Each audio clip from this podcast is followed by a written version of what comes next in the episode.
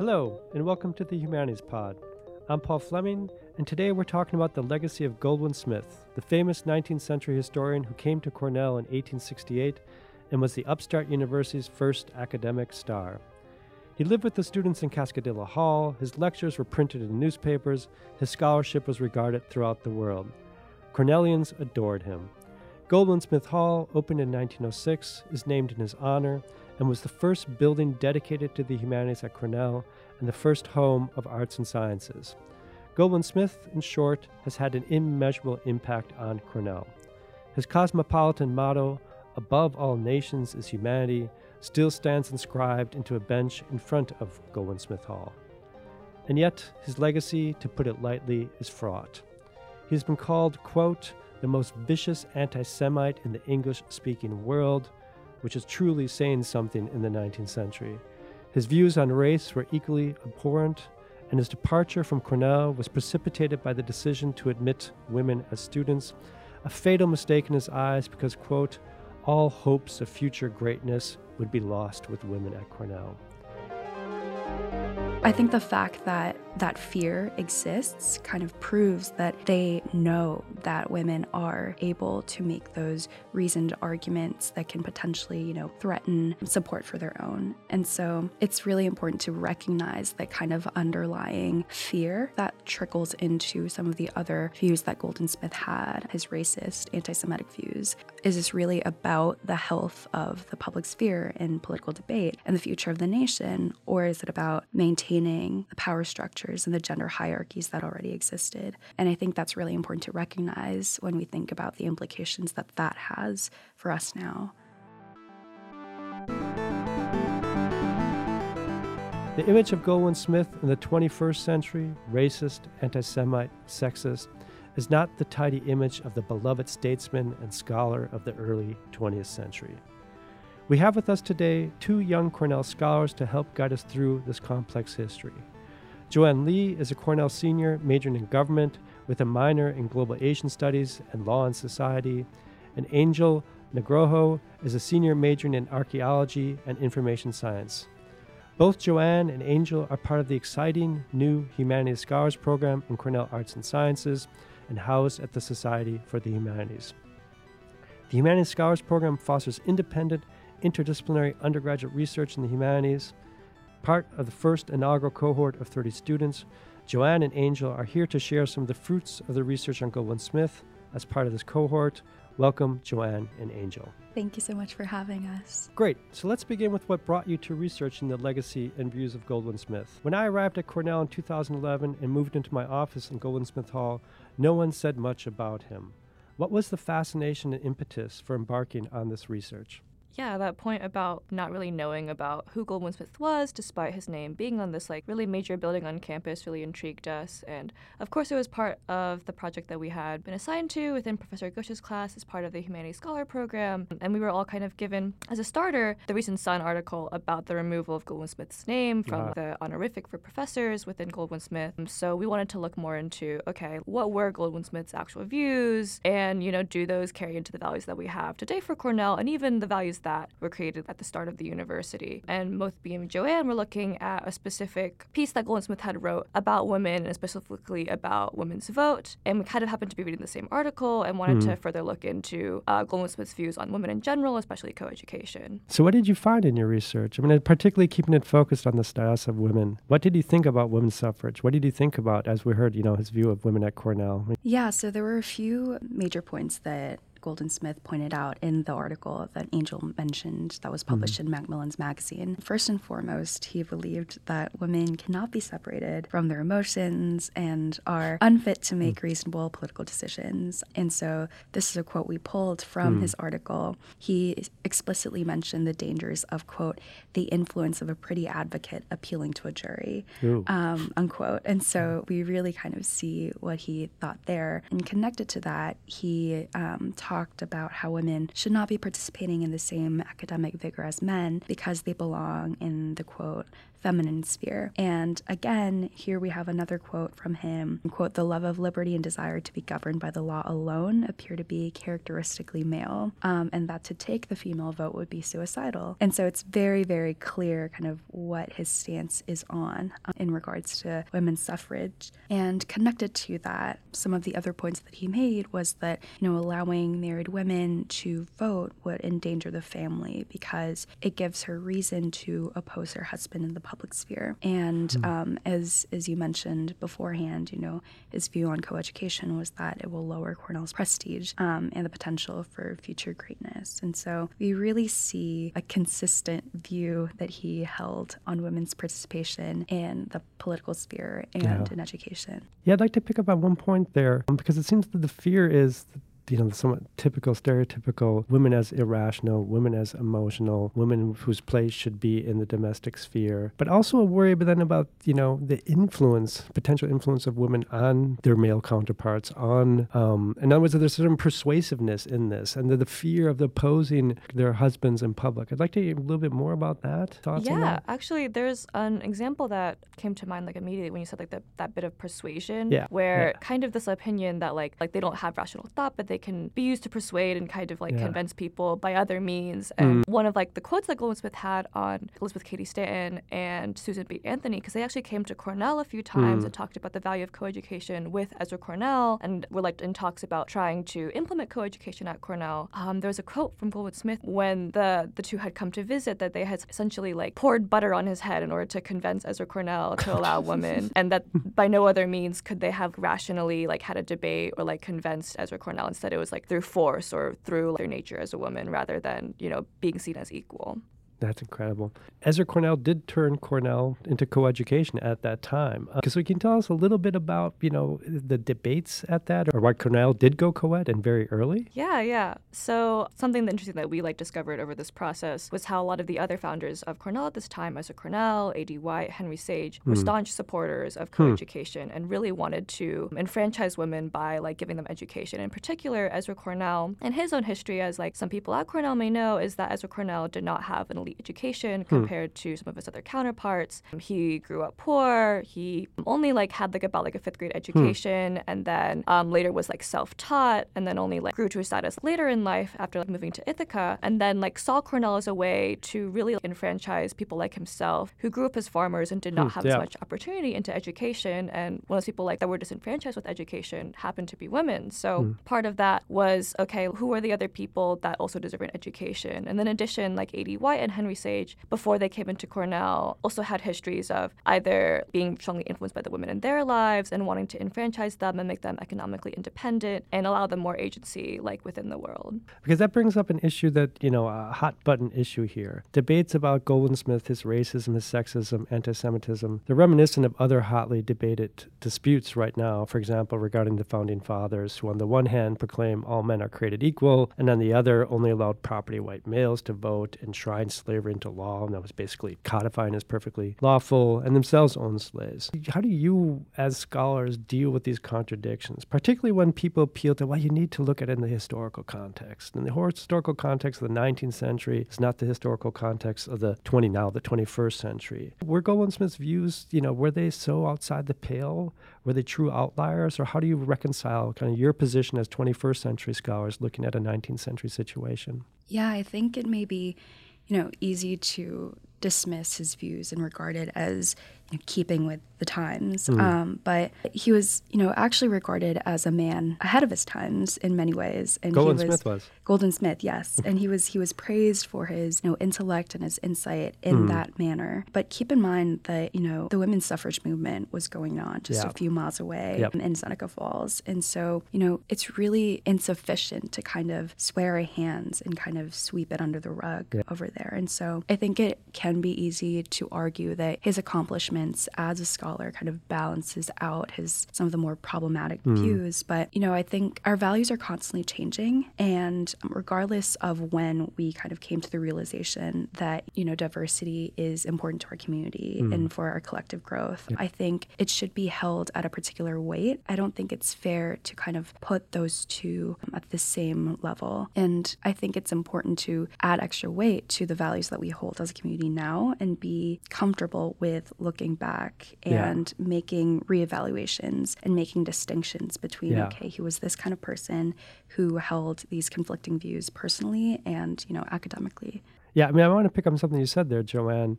I mean, Seneca Falls, which is right up the block, is the heart of the women's suffrage movement. And the first famous convention was 1848, and it was 20 years before Goldwin Smith came to Cornell. There was a movement afoot, and it was right here in the neighborhood. Um, so one can say that, you know, he may have stood for some of the views of the time, but there by no means were these the only views of the time. In fact, there were very powerful voices, these abolitionist voices, women's suffrage voices. So I want to highlight that point because I think it's really important that you said that here. And, you know, and Ezra Cornell being a counterpoint as far as the view on, on women's suffrage and women's education.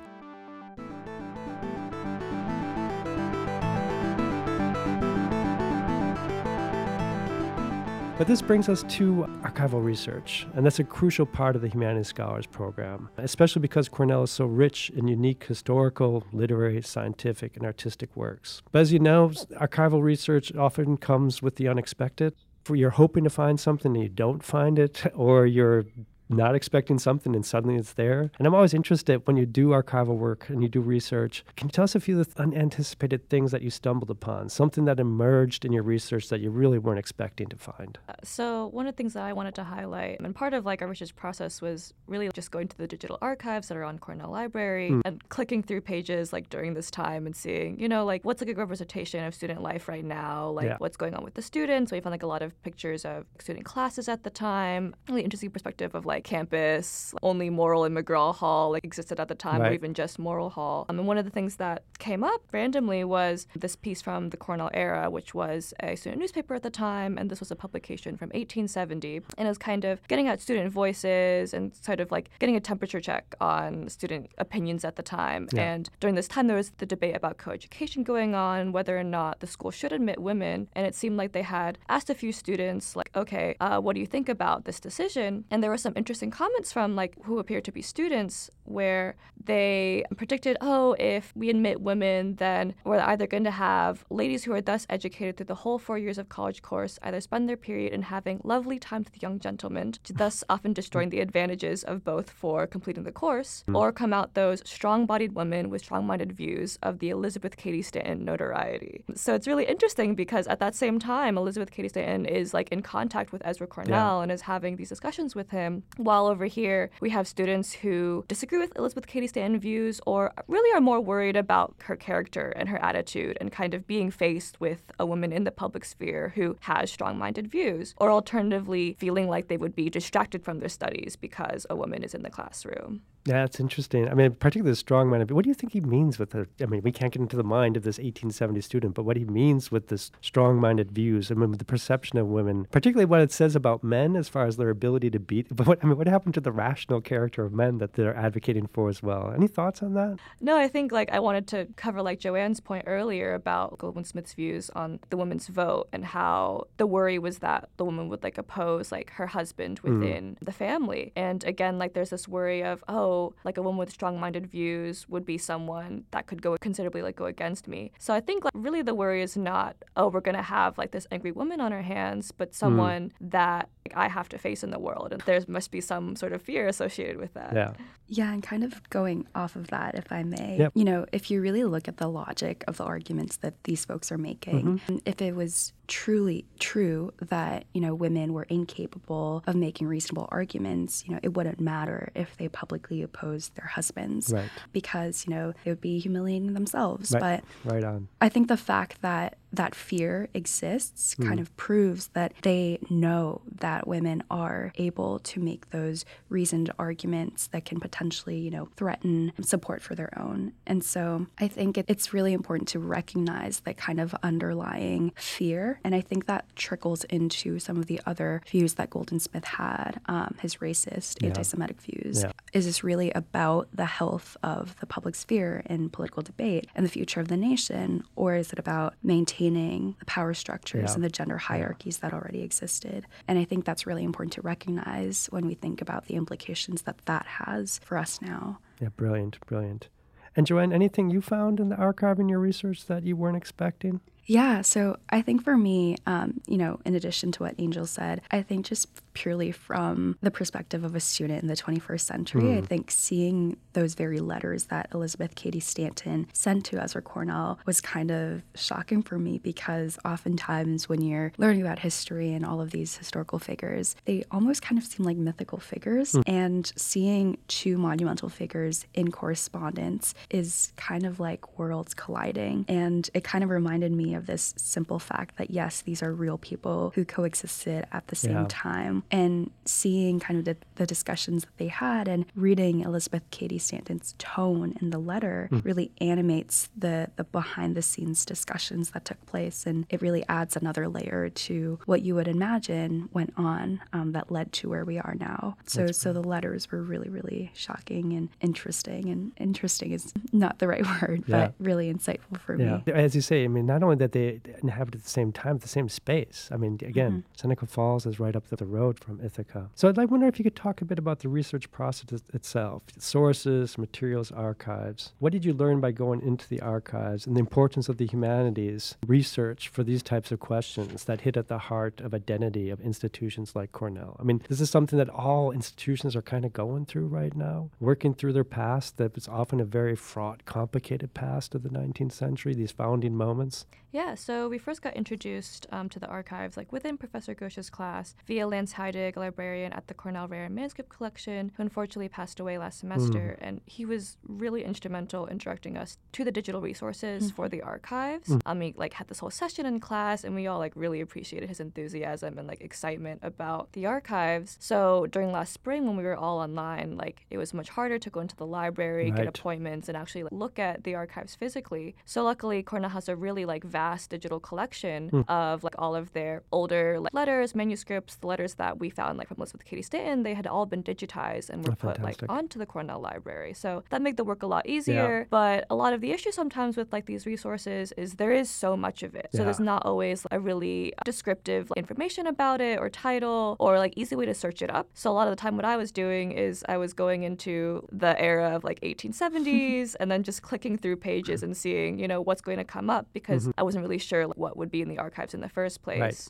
And then one of like the shocking things that we kind of also found was going through like, photos of this time as well, where I had mentioned like class photos of students. Mm-hmm. You can kind of see like after 1872 and the creation of Sage Hall, the women's dormitory, where like after the university officially admitted women, you kind of start to see diversity grow within the classes, like ever hmm. so like slowly inching forward. So you can years. just see that in the photos themselves. Mm-hmm, That's yeah. amazing. Yeah, no, yeah. same thing. I think the photos really were illustrative of mm-hmm. the impact and, you know, kind of explaining the visuals of those photos. Like in 1877, you see a class photo that's just all men. Yeah. and then we see a photo of, I think it's seven, yeah, seven female students mm-hmm. in 1887. And from 1890 onwards, you slowly see more women in these class photos that are growing in number. And so I think having the visual illustration of the timeline yeah. was really helpful in, in seeing the impact and the, the progression of the history there. And also, like back to the question of the importance of humanities research, uh, I think like this class in particular and like this whole process of being part of the Humanities Scholars Program has really just like opened my own thinking to humanities research mm. and really exposed me to what that involves because kind of beginning at the process, like I had no idea like, what humanities research really entailed. Mm. And I think the point with identity and understanding who we are as a college and our history is really key to that because I meet so many other students, especially students like myself who are not from Ithaca, really are unaware of like the long histories that Ithaca and Cornell are associated with. So being able to take a class like History of Cornell exposes uh, you to that, but also doing things like this where you actually see that not only like, does this history exist, but like it's still like held within Cornell. Like these are documents that Cornell has, and it really makes them physical. It really makes them like this is something that you had to work for. Like, I think like me and Joanne had this conversation yesterday where mm-hmm. we kind of abstractly used to think about the women's rights movement versus when we're seeing these documents, like these conversations had to occur among Elizabeth Cady right. Stanton. Like they had to actually like physically come to Cornell and like Seneca Falls and have these discussions, and it really makes it much more tangible than it is just like from a history class.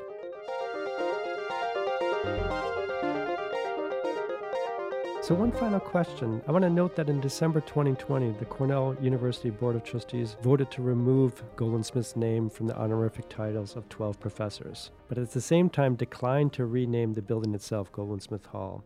Any thoughts on the decision of the Board of Trustees, how to handle such situations going into the future? Because this is this is at every university, Princeton, Amherst, it's everywhere. Um, so, kind of from your research, from your, your engagement with this one particular issue, any thoughts on this? Yeah, I think you know, there will always be quote unquote pragmatic um, considerations that go into these decisions, whether it be, you know, financial, political. But I think, you know, going back to that discussion about the values that we hold as a community, you know, what does this say to our students who already are struggling with imposter syndrome at mm. Cornell, who are already struggling to feel a sense of belonging and acceptance at this institution? What does it mean to continue to hold this very visible legacy of someone who didn't want them here, even after unearthing and learning about the views that this figure had um, about these groups? And, you know, yes, it can be argued that, you know, keeping the name of the building is a process of recognizing, you know, some parts of our history that mm-hmm. we are not too proud of. But if that really was the main concern if, if the concern really was you know embracing some of the not so proud moments the priority should be on how do we move on from this in a way that does not continue to harm the impacted groups. And mm-hmm. I think there are ways to achieve both. So mm-hmm. it can be, you know, it, we can rename the building and have a plaque or a section dedicated to explaining why it was renamed mm-hmm. and the history behind it and the and yeah. the debates that went on. And so, you know, yes, the removal of Goldwin Smith's name from the honorifics is progress, but I think this process of reckoning with this history is incomplete without renaming the building. Mm-hmm. And I think those are some of the things that we should be keeping in mind in the continuing discussions about similar issues. Yeah, another thing to consider within all of that is like, what does it mean to have someone's name on a building, and like especially hmm. a name on the building within a university, within an institution, and kind of back to the beginning where we talked about the bench that is outside Goldwin Smith and the yeah. quote from Goldwin Smith: "Above all nations is humanity." That humanity was not all humans; it was a humanity that was only white, yeah. only male, mm-hmm. only Christian, and even yeah. a very specific subset of Europe. So how is that humanity itself? Mm-hmm. And I think we talked a lot about how, you know, we need to wear our now in the present and like hold them equal to, you know, where we were at Cornell's founding. But even then, we've discussed how like Henry Sage, A.D. White, and of course Ezra Cornell had very different values to Goldwin Smith. And I think at the core that we all continue to recognize today at Cornell is any person, any study. And that's something that was purposeful from A.D. White. It wasn't just mm-hmm. a random quote or random gimmick for Cornell advertising, but truly that A.D. White and Ezra Cornell fully intended for any person, no matter their gender, to mm-hmm. come and attend and get an education. And if that continues to be a value that we hold dear at Cornell and something that really isn't reflected within Goldwin Smith. And, you know, sorry to go off a little bit on uh, off a different track, but since you're talking about the Humanities Scholars Program and humanities research, any you want to give us insights into what your final projects are going to be for your capstone projects? Do you know already? I can go first.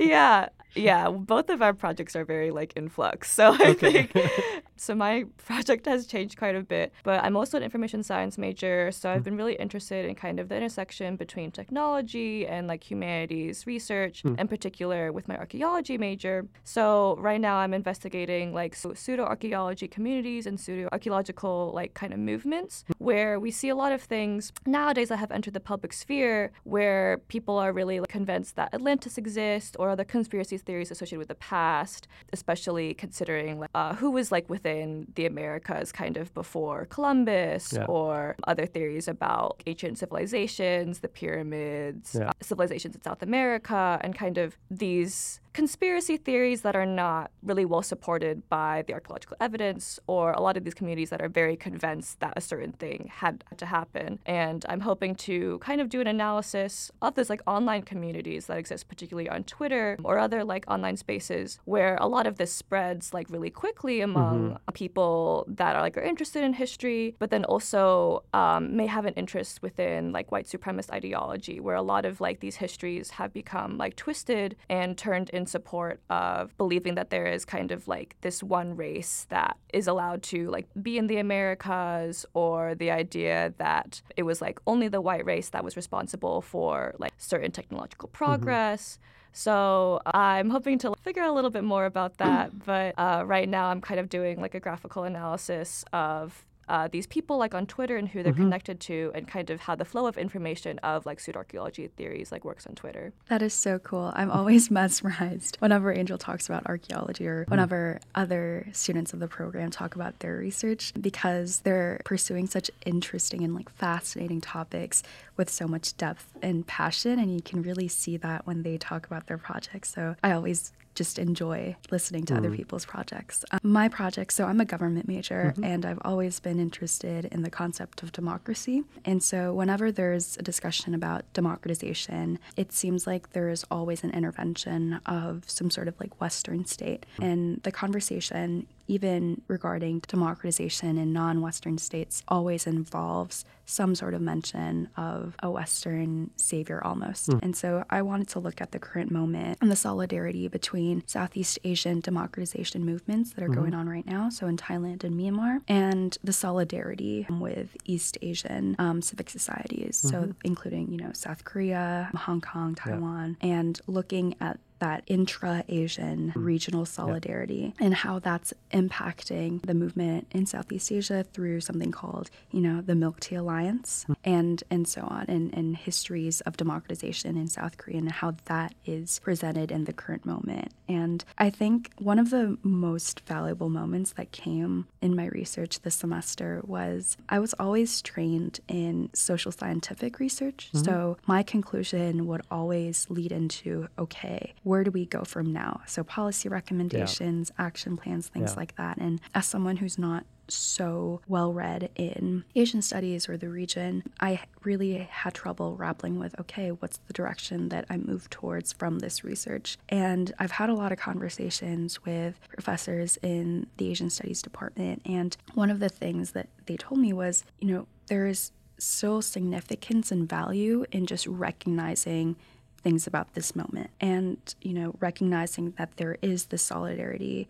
within Asia mm-hmm. within the region without you know external forces. And that really hit me because I always was trained in thinking okay I have to create something new about the future. And they said it's completely fine not to know where to go from here because policymakers are struggling with it. That's why we're talking about it. And so I think there's a comfort that I gained from just knowing that it's already completely valid and valuable to just recognize what is happening. And I think that really is the beauty of humanities research mm-hmm. and just really observing and embracing and internalizing. Great, thank you, thank you.